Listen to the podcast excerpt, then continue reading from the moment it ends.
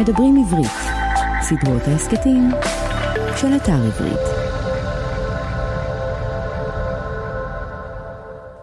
שלום, אני רפי טופז, ואתם מאזינים לסדרת ההסכתים כותבים עברית של אתר עברית. סדרה זו היא חלק ממדברים עברית, ערוץ ההסכתים של האתר.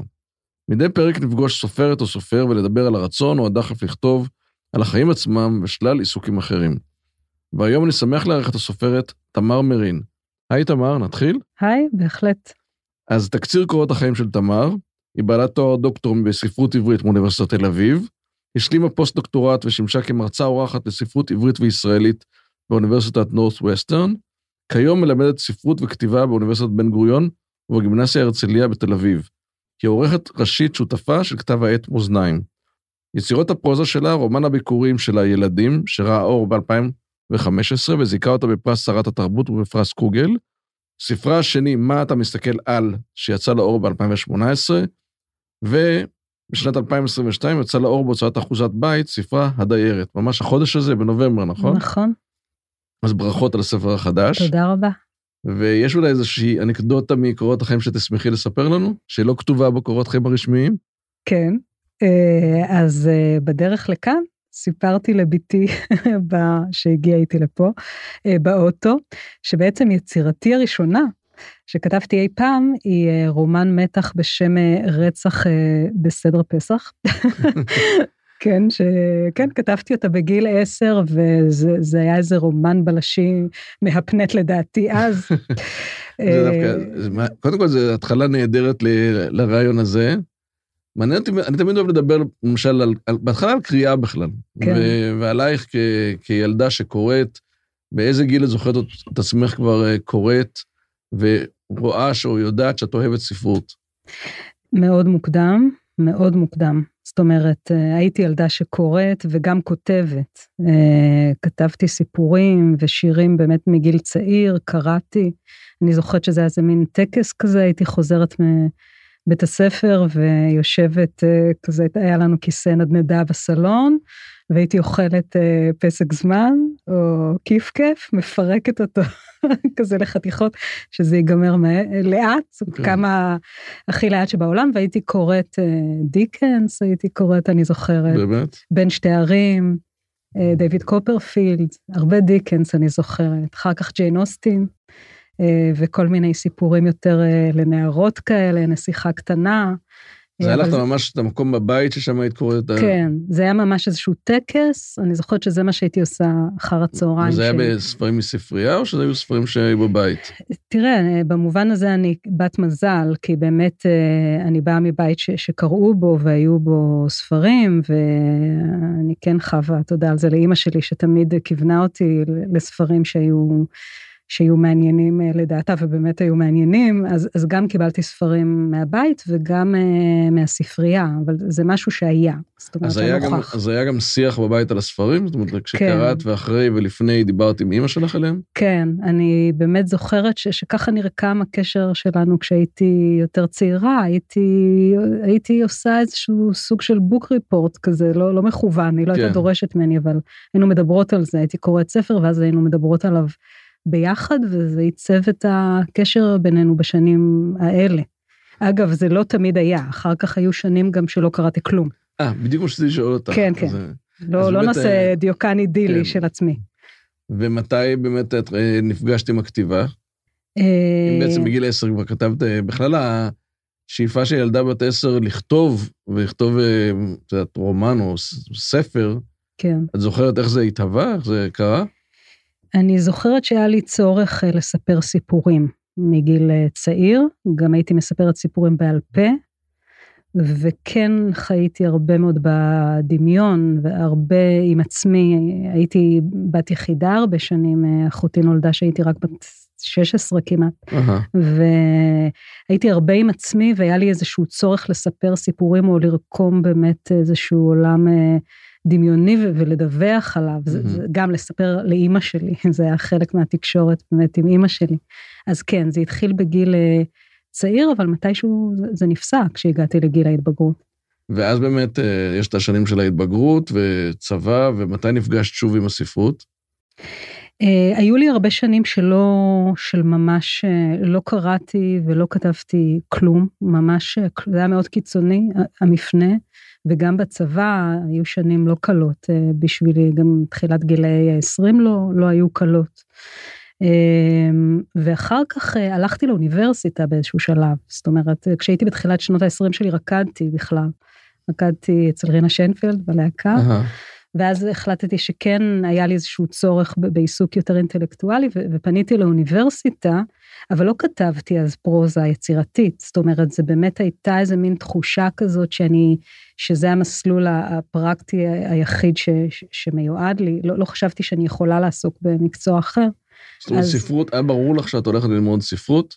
לא, לא, ניסיתי כל מיני דברים, בהחלט לא. למדתי בחוג לפסיכולוגיה איזה סמסטר עד שהתחילו ללמוד סטטיסטיקה, וכמובן לא, לא, לא הבנתי כלום. הייתי בחוג לקולנוע אה, כמה חודשים, ממש נדדתי קצת, ואיכשהו מאוד ברחתי מהעניין של ספרות. לא מיהרתי להתייצב בחוג mm-hmm. לספרות, ואיכשהו בסופו של דבר החוגים האחרים, החוג המשני הלך ונמוג, ונשארתי בספרות, ואיכשהו נשאבתי. ואיך באמת החוויה שלך מהתואר הראשון בספרות? זאת אומרת, זה הרגש שאת במקום הנכון, הרגש שבאמת ההשכלה הספרותית העשירה אותך, עניינה אותך. אני חושבת שבתואר הראשון לא ידעתי כלום, הייתי מאוד אה, מבולבלת אה, בעצמי ובתוך חיי, ועוד לא ידעתי בדיוק מה אני עושה, באמת נדדתי בין חוגים, והספרות הייתה איזה משהו, זה היה האזור הנוח שלי, כי הכרתי את זה באמת מהבית, ובגלל, ה, כן, העבר ש, שהיה לי, והספרים שקראתי, אז זה היה נוח להישאב לזה, אבל אני חושבת שרק בתואר השני זה באמת נהיה איזשהו משהו ש... פתאום הזמינו אותי ללמד, פתאום נהייתה איזו אפשרות לעסוק בזה באופן כאילו כסוג של mm-hmm. מקצוע כזה, או התחלה של מקצוע. אז בעצם את מלמדת כבר מהתואר השני בתור מתרגלת? או... אני לימדתי הרבה יותר מדי מוקדם, גם בתור uh, מתרגלת, וגם בעצם התחלתי להעביר קורסים משלי בשלב מאוד מאוד מוקדם. היום זה נראה לי טירוף וחבל אולי שזה קרה ככה, כי משהו באמת לא, לא נבנה כאילו באיזה אופן אה, אורגני, זה פשוט באמת איזה מין הזדמנות כזאת שנחתה עליי כשעוד לא הייתי לגמרי מוכנה לזה. אבל כן, לימדתי מגיל מאוד צעיר. ואת אוהבת ללמד? אני מניח שמגיל צעיר זה את אוהבת ללמד. אני עדיין מאוד אוהבת ללמד, אה, זה המקום הנוח שלי. זאת אומרת, אני, אני אוהבת, אני אוהבת, uh, אני אוהבת לשוחח עם סטודנטים, אני אוהבת uh, להרצות על ספרות, אני אוהבת... Uh... וכשאת חושבת על ספרות, מה, מה מקורות ההשראה שלך? איזה סופרים או סופרות שהם חשובים עבורך? האם זה השתנה גם לאורך השנים? זאת אומרת, האם היו לך תגליות ב, ב, בעולם הזה? זאת אומרת, האם יצאת מעבר? זאת אומרת, האם זה ספרות עברית וישראלית? איך את מסתכלת על הספרות הבינלאומית? כן, זה עבר uh, הרבה שינויים. אני חושבת שבאופן טבעי, ב, נגיד בבית גידול שלי קראתי הרבה ספרות אה, מתורגמת, קראתי יותר באמת ספרות אנגלית אה, ואמריקאית וצרפתית. אה, המפגש עם ספרות עברית התחיל רק בעצם בדוקטורט, זה התחיל באיזה מין כזה, היה ברור שה... שאני צריכה לעשות דוקטורט בספרות עברית, שזה הדבר היותר נכון מבחינה אקדמית, ואז נגלה עוד איזשהו עולם כזה שפחות הייתי באופן טבעי, פחות הרגשתי זיקה אליו, אה, ופתאום גיליתי באמת את הסופרות שבסוף כתבתי עליהן, שזה יהודית הנדל, עמליה כהנא כרמון ורחל איתן, וזה היה מאוד משמעותי בשבילי המפגש הזה, אבל זה לא היה, לא, לא, לא גדלתי איתם. ואיך הגעת למפגש הזה? זאת אומרת, איך הגעת דווקא לסופרות האלה? אה, אני מבינה בדיעבד ש, שזה היה צורך אה, ש, שקשור לרצון שלי עצמי, לכתוב ובעצם uh-huh. להיות סופרת בפרוזה, אני, אני מבינה את זה רק בדיעבד. גם ההחלטה על דוקטורט, אגב, הרעיון כן. היה שאת רוצה אה, מסלול אקדמי, הרעיון היה שאת רוצה להרחיב את האופקים לדוקטורט. חשבת לא. על כתיבה בעולמות, בשלבים האלה חשבת על כתיבה? לא, לא חשבתי על כתיבה בכלל. אני חושבת שאתה יודע, המון אנשים, אה, כאילו כולם רוצים להיות סופרים היום. אני לא רציתי להיות סופרת, נורא נורא ניסיתי לברוח מזה. אני חושבת שבאמת היו שנים שרציתי רק איזשהו פתרון פרקטי כזה לחיים, ומכיוון שידעתי ללמוד וידעתי, אתה יודע, לכתוב מאמרים וידעתי להרצות, אז פשוט חשבתי שלהיות אשת אקדמיה זה איזשהו אה, מוצא, זה, זה מוצא בשבילי מהכאוס הזה של החיים. אה, והלכתי לעשות דוקטורט כדי להיות אשת אקדמיה, לא רציתי להיות סופרת ולא רציתי לכתוב, מאוד מאוד ברחתי מזה, זה הגיע אליי ככה מאחורי הגב, לתחושתי, באיזשהו אופן. ואז, בשלב ו- מאוחר. ואיפה באמת זה, נחזור עוד לאקדמיה, כי זה מעניין אותי, העניין הזה של גם הפוסט-דוקטורט בארצות הברית. כן. אבל איפה, מתי זה הגיע? מתי הבנת שאת רוצה לכתוב? ספר אפילו, אני מניח שגם היה לפני זה, עוד לפני זה גם...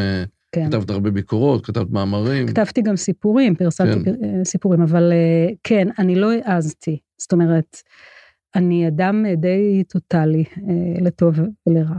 ואני באמת הייתי מאוד מסורה, ל, ל, באמת למהלך האקדמי שעשיתי, ומאוד השקעתי בזה. אני גם חושבת שבאמת כדי לעשות את זה בצורה טובה, וגם לימדתי, וכדי להיות, כאילו במערכת הזאת צריך להיות מאוד מושקע בזה. לא ראיתי דרך שבה אפשר גם לכתוב פרוזה וגם לעשות את הדבר הזה בצורה רצינית, אז כן כתבתי כמה סיפורים קצרים שהתפרסמו אה, בכתבי עת, בקשת חדשה, בהו, אה, וכך הלאה, אבל לא הייתה לי את ה... לא, לא העזתי בכלל להתיישב ולכתוב רומן כל עוד אני בתוך המסלול הזה, ובאמת באיזשהו אופן רק כשהמסלול הזה נסגר בפניי, אה, הייתי מסוגלת להגיד שאני יושבת ואני כותבת רומן. ואפילו הסיפורים זה מעניין אותי, כי עדיין אני באמת במסלול מסוים, אה, החלטה לשבת ולכתוב סיפור. זאת אומרת, אה, המניע, הרצון. זאת לא הייתה החלטה בכלל, זה באמת היה צורך. זאת אומרת, זה היה צורך שגבר עליי, אה. פשוט באיזשהו שלב. באמת, פשוט לשבת אה... ולכתוב, זה סוג של אה, שחרור, בעצם מטענים רגשיים. אה... אני חושבת שכן, זאת אומרת, זה באמת אה, לגביי, אני לא, לא רוצה, אתה יודע, לעשות יותר מדי רומנטיזציה של זה, וזה גם כן עבודה קשה, ומעבר באמת לפרץ ההשראה ולרצון לבטא את עצמך, צריך אחר כך לשבת ולשכתב, ואתה יודע, וזה תהליך ארוך, אבל בהחלט המניע הראשוני היה משהו מאוד לא רציונלי, מאוד לא מודע. מאוד אה, לא מהוקצע או מחושב, זה באמת פרץ מתוך איזשהו חלק שלי שפשוט לא בא לידי ביטוי באקדמיה. Mm-hmm. כלומר, איזשהו חלק ש, ש, שהיה יותר חזק מאשר הצורך להמשיך לכתוב מאמרים ו, ולחקור. ואיך השילוב הזה באמת בין מצד אחד אקדמיה ומצד שני כתיבה? הרבה אנשים, אה, סופרות וסופרים שראיינתי אותם, העלו דווקא את העניין הזה שמכיוון שהם הרבה פעמים הרגישו שחסר להם איזשהו מטען ספרותי, איזושהי גושפנקה ספרותית כשהם התיישבו לכתוב. וזה היה או מעצור, או הרבה מאוד היסוסים, או הרבה מאוד אה, לחץ סביב הנושא הזה. ואת מגיעה עם מטען ספרותי מאוד אה, משמעותי. אה, האם זה עוזר, או האם זה דווקא, את יודעת, דווקא העין הביקורתית וה... את יודעת, העבודה המחקרית שאת, כל הזמן סביב הנושא של המחקר הספרותי, מעיקה עלייך בהאם אני מסוגלת לכתוב, מה רמת הסיפורים שלי, מה רמת הספרים שלי? לא, אה, אני גם חושבת שעשיתי בחירה בסופו של דבר, זאת אומרת, אין כאן באמת קונפליקט, אני, אני בחרתי בלהיות סופרת ולא חוקרת, וזה מה שאני היום, אני לא חוקרת פעילה, למרות ש... יכול להיות שיש בי גם את הצד הזה ולא צריך להתכחש לו, אני עדיין אוהבת. כן. אני כן אוהבת לכתוב על ספרות, אני כן אוהבת לכתוב מסות ספרותיות, אבל אין לי שום צורך היום לכתוב פשוט את זה באופן הנורא מסוים הזה של כתיבה אקדמית. אני אוהבת מאוד לדבר על ספרות, ואני עדיין מלמדת גם ספרות ולא רק כתיבה יוצרת, אבל זה באמת כבר לא ברובריקה הזאת המאוד mm-hmm. אקדמית. אה, ואני כן מרגישה באיזשהו אופן שדווקא הרקע האקדמי הכין אותי לדבר הזה. זה דבר טוב שיש לי לומר דווקא mm-hmm. על האקדמיה בתוך ה... אני מרגישה שאחרי שכתבתי דוקטורט, אתה יודע, לכתוב דוקטורט, זה גם איזה מין יצירה ארוכה כזאת, זה צריך איזה אורך נשימה, ויש מבוא, יש פרק ראשון, פרק שני, זה מין מהלך, אתה בעצם מספר איזשהו סיפור, במקרה שלי זה היה סיפור היסטורי, ספרותי, על הולדת, ה, כאילו, הקנון הנשי האלטרנטיבי, אבל זה גם סיפור שסיפרתי, וצריך בשבילו אורך נשימה וסבלנות, והרבה תכונות שנדרשים להם גם אחר כך בשביל לכתוב רומן. אז אני מרגישה שבאיזשהו אופן זה הכשיר אותי כתיבת הדוקטורט הכשירה אותי ליכולת לשבת ולראות איזה אופק לכתיבת יצירה ארוכה, לא רק, אתה יודע, סיפורים נורא קטנים או פרגמנטים. וההחלטה אחרי שסיים דוקטורט, לנסוע לארה"ב לפוסט-דוקטורט, כן. מה היו השיקולים? מה היה הרצון? אה, אני חושבת שהייתי אז עדיין מאוד עמוק בתוך המסלול האקדמי, לא ראיתי לי, באמת לא ראיתי לעצמי אז אופציה אחרת אה, של חיים. אה, ופשוט התקבלתי באמת לאיזושהי תוכנית מאוד שנחשבה ליוקרתית, והייתה כרוכה גם באמת במחקר וגם בהוראה, אתה יודע, בנורט ווסטרן, שזו אוניברסיטה מאוד טובה בארצות כן, הברית. כן, בשיקגו. כן, אז, אז זאת הייתה מין, כאילו מבחינה אקדמית הזדמנות נהדרת, אבל אני כן חייבת לומר שזאת הייתה נקודת מפנה משמעותית בחיים שלי, כי שם גם הבנתי שאני לא אוכל להיות אשת אקדמיה רגילה. כלומר... דווקא שם? כן, כן. פתאום ה... כל הכבלים של הדבר הזה, המוסרות האקדמיים היו מאוד מאוד מוחשיים בשבילי, והרגשתי בוודאות מאוד גדולה ש, שזה הזמן. זאת אומרת שאם עכשיו אני לא, לא אעשה את מה שאני באמת רוצה לעשות, שזה לכתוב פרוזה, אז זה, הולך לאיזה ניוון, התנוונות ומוות איטי כזה. זה, זה היה מאוד דרמטי בשבילי, מה שקרה שם. איך באמת היה מפגש לנסוע לארה"ב ופתאום ללמד סטודנטים אמריקאים ספרות אה, ישראלית, ללמוד את הדיסציפלינות שלהם בכלל על, על לימוד ספרות, כן. לפגש בספרות אמריקאית. איך הייתה החוויה הזאת?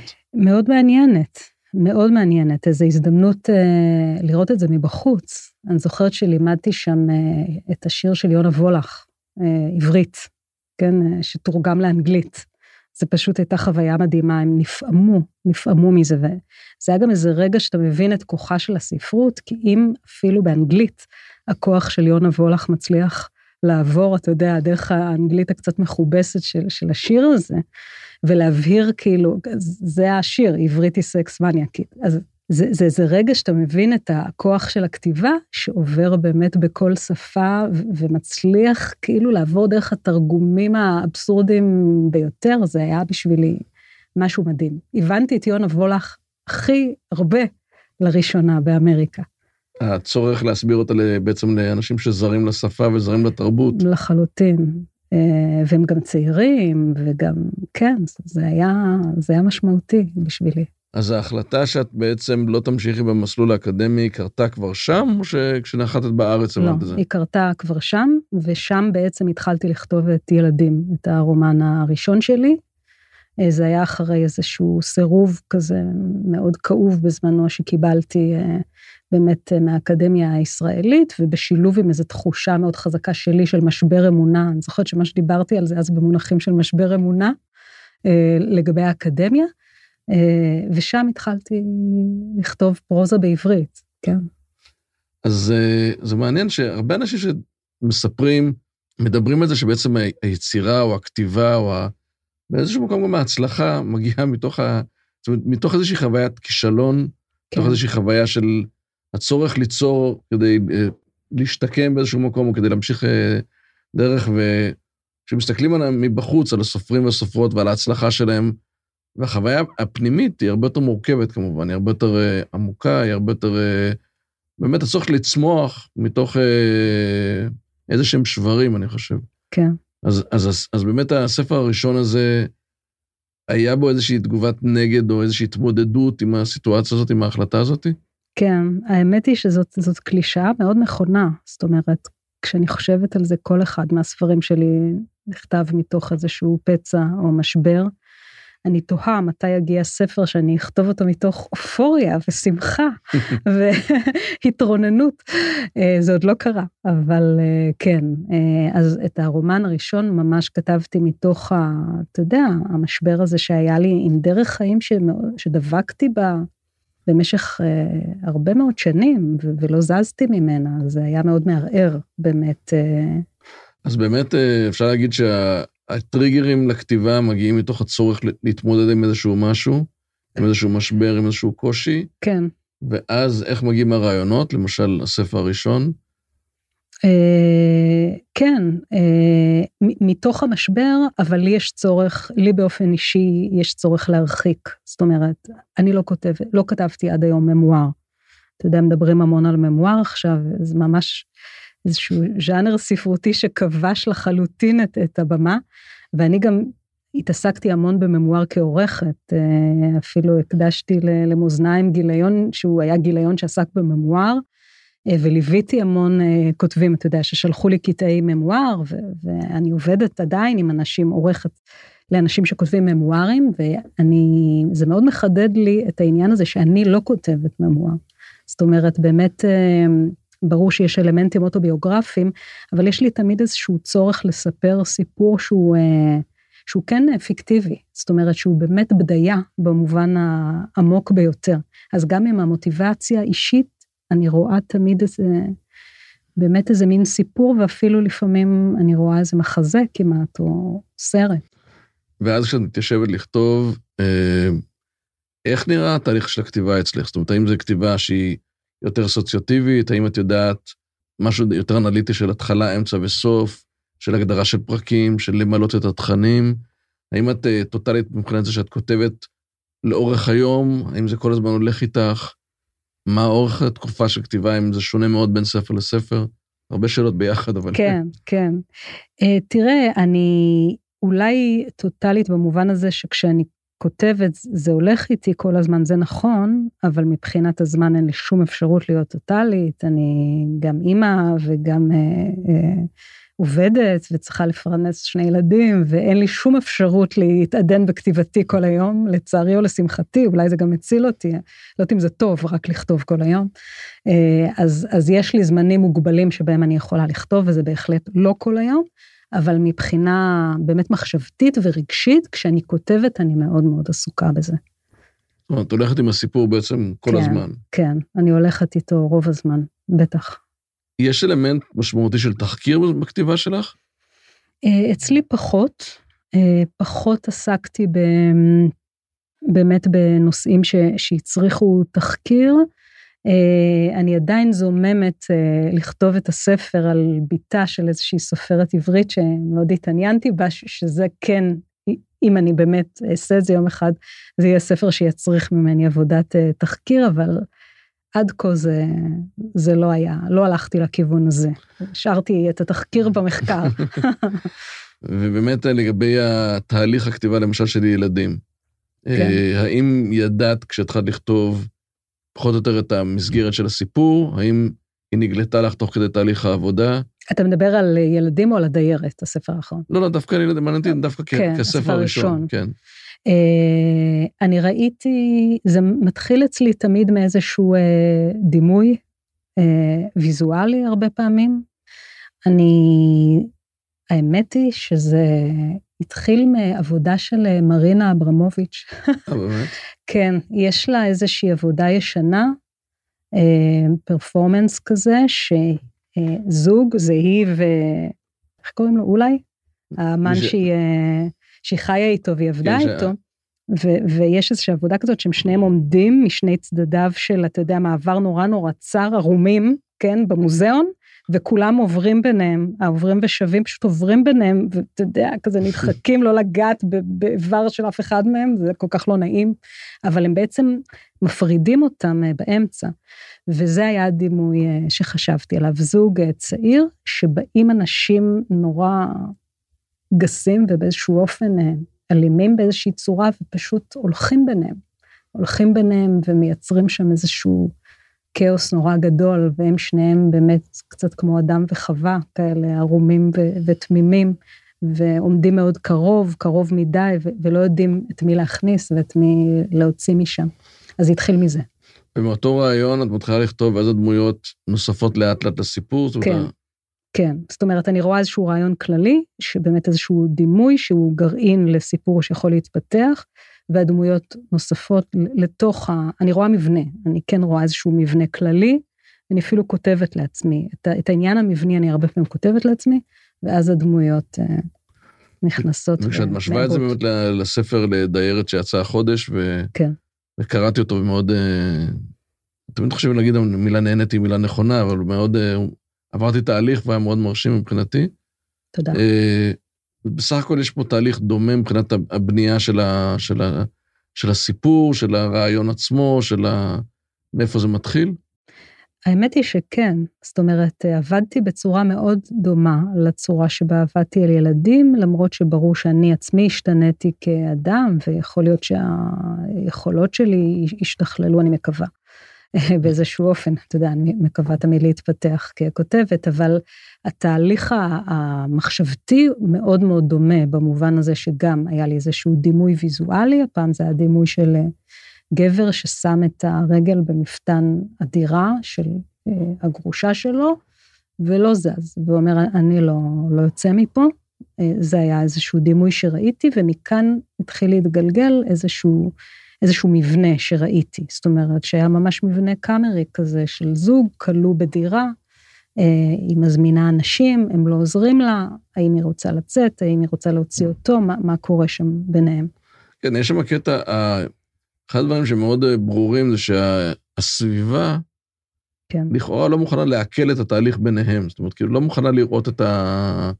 לא את הקריאה לעזרה, לא את ה... אבל יש שם איזשהו משהו שבאמת מאוד קאמרי, שאולי במובן הזה קצת דומה גם למה שאתה אמרת לגבי הספר הראשון, שאותו זוג שאיכשהו הסביבה מפריעה כל הזמן, או לא עוזרת, או לא, כן. או לא כן. קוראת את, ה... את המציאות כמו שהיא. דיברת קודם על זה שאת לא כותבת ממוארים, וידעת כן. שזה כמובן אה, יעלה בטח בדיירת אה, עניינים, ויש פה תמיד העניין הזה שאתה יושב, או את יושבת וכותבת לבד, ואז פתאום הספר יוצא, ומתחילים, והדיון הוא לפעמים הולך למקומות אחרים לגמרי. כן. ידעת, זאת אומרת, חשבת על זה תוך כדי הכתיבה שם. זאת אומרת, הצורך לכתוב, לפעמים עצרת מעט רגע, אני... או שאמרת, אני אדע להתמודד עם זה. Uh, תראה, אני בימים האחרונים לומדת על בשרי שאולי אני קצת תמימה. בדברים האלה, שלא לומר אה, אולי טיפשה אפילו, כן? אולי יש לי איזה אומץ אה, מטופ... זה לא, אני לא יודעת אם זה, אתה יודע, אומץ וטיפשות זה שני דברים מאוד קרובים, אני לא יודעת אם זה אומץ או טיפשות, שתמיד הנטיית הלב שלי היא לחשוב שאנשים יקראו את הסיפור, אתה יודע, יקראו כמו שאני קוראת ספרים, אבל אה, זה לא מה שקורה, אתה יודע, בפועל הרבה פעמים, ו... כן, זה, זה מדהים אותי, זה מפתיע אותי, הצורך הזה של אנשים אה, כאילו להלביש דברים על המציאות, להבין דברים באיזה אופן נורא נורא קונקרטי, אה, כאיזה עדות לאמת ביוגרפית שקורית במציאות. כן. אה, זה קשה בשבילי, אני חייבת לומר, זה מאוד מאוד קשה בשבילי. באמת, גם בכלל התהליך הזה של באמת מי המשהו המאוד, אה, הלבד בחדר, כן. מאוד אישי. אתה מדבר על החשיפה. כן, החשיפה, היציאה לעולם בעצם. כן, כן. Uh, עברת את זה כבר פעמיים קודם, עכשיו כן. את עוברת את זה פעם שלישית. כן. אגב, יש שוני בין הפעמים, זאת אומרת, את מרגישה דברים, זאת אומרת, החוויה היא אחרת, מגיעה יותר מוכנה, uh, כן. או שהדיירת הוא יותר מורכב מבחינתך, ולכן את פתאום נתקלת בדברים שלא נתקלת בהם קודם. Uh, אני מרגישה שילוב בין שני דברים סותרים. מצד אחד, אין ספק שאני יותר מוכנה, ויותר אה, חזקה באמת, ב, אתה יודע, בכתיבה שלי מול העולם, ו- ואני מרגישה שאני כן יודעת מה החוזקות שלי ו- ומה עשיתי, ובמובן הזה אני עצמי מגיעה יותר אולי מוחזקת. אה, מצד שני, אני כן מרגישה שהספר הנוכחי זכה אה, באיזשהו אופן ליותר חשיפה, או חשיפה יותר אינטנסיבית כזאת, ש, ש, שגוררת המון המון תגובות, חלקם מדהימות ממש, וחלקם אבל קשות, מהסביבה, ולזה לפעמים קשה להיות מוכנים, לחוץ. זאת אומרת, אני, אני לא יכולה, אני יכולה לשלוט על עצמי, אני לא יכולה לשלוט כן. על החוץ, והחוץ, אתה יודע, זה חלק מהעניין, שאנשים, לא, לא כולם אוהבים אותך, ולא כולם... לא, כן. זה אומר שאנשים בעצם מחפשים מה שלא נמצא שם, כאילו באיזשהו מקום, ואת אה, את אומרת את זה, ולא כולם מוכנים להקשיב באיזשהו מקום, את אומרת. Uh, תראה, האמת היא שאני חושבת שמי שקורא את הספר עצמו כן מתייחס אליו בענייניות. כן. Uh, והתגובות שאני מקבלת מאנשים הן מאוד, uh, אתה יודע, מאוד כאלה באמת בדומה לתגובה שלך, מאוד גם רגשיות וגם מעורבות, ואנשים מאוד מדברים על זה כסיפור, ועל הרגעים שבהם הוא נוגע בהם, ובכל אחד הוא נוגע באופן אחר. הרגעים שקשה לי איתם הם הרגעים החוץ-ספרותיים, אתה יודע, האופן שבו אנשים מגיבים אליי, כשאני חושבת שאני וחיי זה הדבר הכי פחות רלוונטי לסיפור הזה כמובן, אז כשמתעסקים בזה, זה, זה פשוט מבאס אותי, אין לי... כן. כשכתבת את הספר, את הדיירת, הוא נכתב מבחינתך ליניארית, או שאת התחלת בהתחלה והתקדמת קדימה עד כן. לסוף, או שהיו אני חזרות אחורה ו... ברור שהיו בסופו של דבר חזרות אחורה, אבל אני, כן, אני תמיד כותבת בצורה לינארית. ולמשל אמרת, פעם, אותה סצנה בראש של הרגל בדלת, כן, שבכלל זה גם, את יודעת, המושג הזה של רגל בדלת, כן, ויש כמובן אלמנט מאוד משמעותי, אה, אני לא חושב שזה ספוילר, אבל כאילו זה, של הסכין, זה משהו שהיה לך מההתחלה, או שמתישהו את הרגשת שזה מתהווה, אה, איפה זה, את יודעת, בסך הכל איזשהו מין מוטיב אה, משמעותי, למרות שהוא שם ולא שם, אבל הוא כל הזמן שם בעצם. כן. אה, זה משהו. שהפתיע אותי גם. זאת אומרת, אה, לא ראיתי אותו בהתחלה. זה משהו שהתהווה תוך כדי הכתיבה, זה התחיל בכלל מבישול ומטיגון שניצלים ומ... ומכל מיני עניינים פרוזאיים כאלה של לחתוך את השניצלים ו... ודברים של היומיום שהם מאוד כאלה נורא חומריים בעצם, ופתאום הסכין הזאת הלכה והשתלטה גם עליי וקיבלה חיים משלה ואיזה כוח מיתי כזה. אה, שהפך להיות אה, יותר דרמטי ממה שאני עצמי תכנן, אני מרגישה שנסחפתי אחריה קצת, כן. והסיפור בעצם מדבר, הוא מספר אה, את הסיפור של איה, מהמם. ואז ממש באיזשהו שלב די מאוחר, יש את המעבר בעצם לאילי, שמין כן, איזו תחושה של צורך של להגיד, רגע, למרות שאיה מדברת, או מה זה לא, לא נכתב בגוף ראשון, אבל למרות שאיה היא הדמות, יש פה צד שני שצריך לתת לו את זכות הדיבור בכל זאת גם כן באיזשהו מקום. כן. אה, זה היה לך גם כן ברור מההתחלה, או שגם פה כן. הכתיבה הובילה אותך לשם? לא, זה היה ברור לי מההתחלה, שאני רוצה ליצור ממש סוג של רשומון כזה. אה, זה עניין אותי. זאת אומרת, גם עניין אותי לכתוב דרך אה, נקודת תצפית של גבר, שזה דבר שלא לא עשיתי אותו. אני עשיתי אותו בפעם הראשונה שכתבתי סיפור קצר. הסיפור הקצר הראשון שלי בעצם נכתב דרך נקודת תצפית של אבא, אה, ש, שמסיע שתי ילדות מחוג בלט. קראו לזה קביעות. אה, זה הדבר היחיד שכתבתי דרך נקודת תצפית של גבר, ולא חזרתי לזה, שנים היו לי רק גיבורות נשים. ומשהו בדמות של אילי נורא שווה אותי, וזה חלק שמאוד נהניתי לכתוב אותו. כלומר, הרגשתי שהוא זורם ממני באופן מאוד אה, טבעי למרבה ההפתעה. כן, יש פה איזשהו אלמנט של דמות טראגית. זאת אומרת, אה, כן. באיזשהו מקום ה...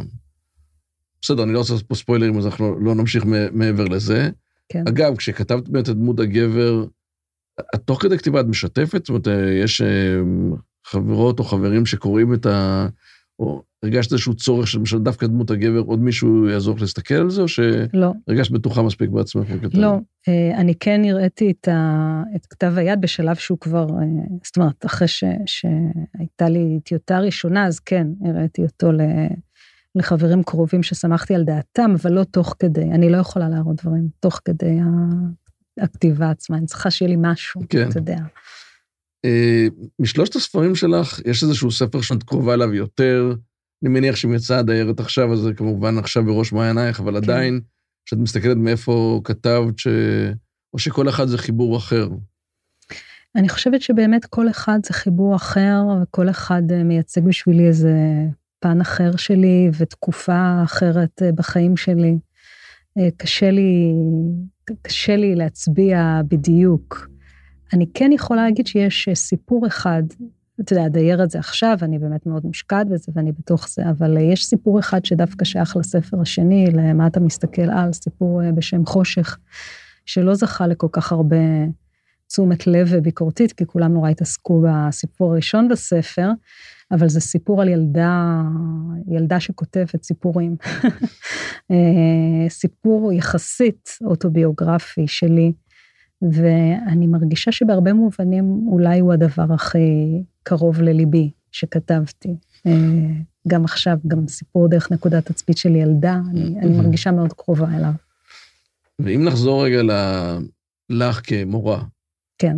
את מלמדת גם באוניברסיטה, מהמם. כתיבה, בספרות וגם בתיכון. נכון. קודם כל, איך החוויה? ללמד מול סטודנטים ומול אה, תלמידי תיכון. כן. תראה, התיכון זה דבר חדש אה, שאני עושה באמת רק בשנתיים, שלוש האחרונות, והוא הוא כאילו משהו מאוד אה, אה, שלא היה מוכר לי. אני שנים לימדתי רק אה, באקדמיה, או, או גם לפעמים מחוץ לאקדמיה, אבל באמת רק אנשים מבוגרים וסטודנטים. העניין הזה של פתאום ללמד תלמידי תיכון היה מאוד מאוד מאתגר. ויש בזה דברים מעניינים, אתה יודע, זה הקהל הכי קשה שיש, זה ה-tough crowd באמת. זאת אומרת... כן, אני אה, הרבה פעמים מדבר על ה... את יודעת, אה, איך מתמודדים סופרות וסופרים, אה, כן, עולם הטלוויזיה מול עולם הספרות, כן. ושם את נמצאת בכיתה, אני מניח שזה... תראה, יש משהו מהמם בדבר הזה, זה נורא נורא פשוט. הם לא קוראים, הם לא רוצים לשמוע על ספרות, הם לא אוהבים לקרוא, הם לא סובלים את זה, הם לא מבינים למה צריך את זה. ואז אתה רואה בצורה הכי ברורה, אם אני נותנת להם, אתה יודע, אני מביאה לכיתה איזשהו סיפור שהם מצליחים להרים את העיניים מהאייפונים, אני מבינה שיש פה משהו, וזה נותן לי אינדיקציה כסופרת ממש הכי ברורה על מה עובד בכתיבה.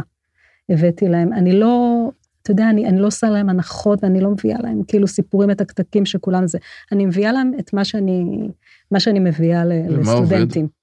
מה עובד? Uh, לפני כמה זמן לימדתי סיפור של קרבר, שמן. סיפור מדהים, כן? איש שמן שיושב בדיינר והמלצרית uh, uh, נותנת לו, אתה יודע, עוד ועוד אוכל וכולם נורא צוחקים עליו, אבל היא מרגישה כלפיו אמפתיה בגלל הסיטואציה הקשה שהיא כלואה בה. הם היו מאופנתים. זה היה ברור שמשהו שם, אתה יודע, משהו נורא אנושי, נורא בסיסי, נוגע בהם. משהו על יחסים, משהו על להיות כלואים במצבים שלא רוצים, משהו על להיות כלוא בגוף של עצמך, ועל בושה, ועל דימוי גוף. זה עניינים שבסך הכל מעסיקים גם תלמידי תיכון. ואז אני רואה שהעיניים שלהם מתרוממות, כאילו, מהאייפון, שמקשיבים לי באמת בקשב רב, ושמשהו פה תופס אותם. וזה היה... אני, אני לומדת משהו, אני מבינה, אני מבינה משהו על איך לכתוב, על מה לכתוב. אז, אז החוויה שלך, בסופו של דבר, עם כל המורכבות, היא בסך הכל חוויה חיובית? אה, זה, אני לא יודעת, היא גם זה וגם זה, היא חיובית ברגעים שאני מצליחה אה, באמת אה, לעורר בהם משהו, שאני מצליחה לקרב אותם ל, ל, לספרות שהם לא היו מגיעים אליה, אבל זה, זה גם יכול להיות מאוד מתסכל וקשה, ברור. באמת הקהל הכי קשה שיש. אוקיי. אה, נעבור לשאלון קצר. יאללה, בוקר או ערב? בוקר, טלנובלה או מתח? מתח, את רואה סדרות, דרך אגב? כן, מאוד אוהבת. סדרה שאהבת ב... ש... שאת... עכשיו אני רואה כתר, אה, אוקיי. עפה על הכתר, ג'אנק פוד או גורמה? גורמה. פריז או רומא? או, פריז נראה לי. מוסיקה או שקט? תלוי, לפעמים אה, מוסיקה, לפעמים שקט. כשאת כותבת, את כותבת בשקט? כן, עט או מקלדת? מקלדת. יוצא לך לכתוב בעט? כן, אני כן יכולה לכתוב לעצמי רשימות, או באמת בתחילת כתיבה, בתחילת עבודה על ספר, אני משרטטת לי מבנה רק בעט. קר או חם? באוכל? באופן כללי? רוצה. קר. מטרה או דרך? שאלה טריקית. לא. אה, אני רוצה להאמין שדרך, אבל אולי לפעמים אני נכנעת למטרה. והאם תעדיפי תמיד להקדים בשעה או לעולם לאחר ב-20 דקות? לצערי הרב זה לא עניין של העדפה, אני פשוט נוטה לאחר. ולסיום, יש איזושהי שאלה שהיית רוצה שישאלו אותך ועוד אף פעם לא שאלו אותך? וואו. אה, האמת היא שאת ה... באמת את השאלה על, ה... על הילדות, מה הדבר הראשון שכתבת, בכלל, מאז ומעולם. אני לא חושבת ששאלו אותי את זה. יש לך אגב את- הסיפור הזה ש... שכתבת? אני חושבת שזה אצל ההורים שלי, כן. אה, אתה יודע, באיזה מחבוא, באיזה בוידם אה, תקוע שם, כן. טוב, תודה רבה, תמר, היה מרתק. תודה תודה רבה. שבאת להתארח אצלנו. תודה לך, היה כיף. האזנתם לכותבים עברית, סדרת ראיונות עם סופרות וסופרים במסגרת ערוץ ההסכתים של אתר עברית. באתר עברית תוכלו למצוא אלפי ספרים בכל הפורמטים, דיגיטליים, קוליים ומודפסים, וגם, כמובן, את הספרים של תמר מרין. להתראות בפרק הבא. האזנתם לדברים עברית, סדרות ההסכתים מבית אתר עברית, חנות הספרים הדיגיטליים, מודפסים והקוליים הגדולה בישראל. ספר זה וספרים נוספים מחכים לכם באתר עברית.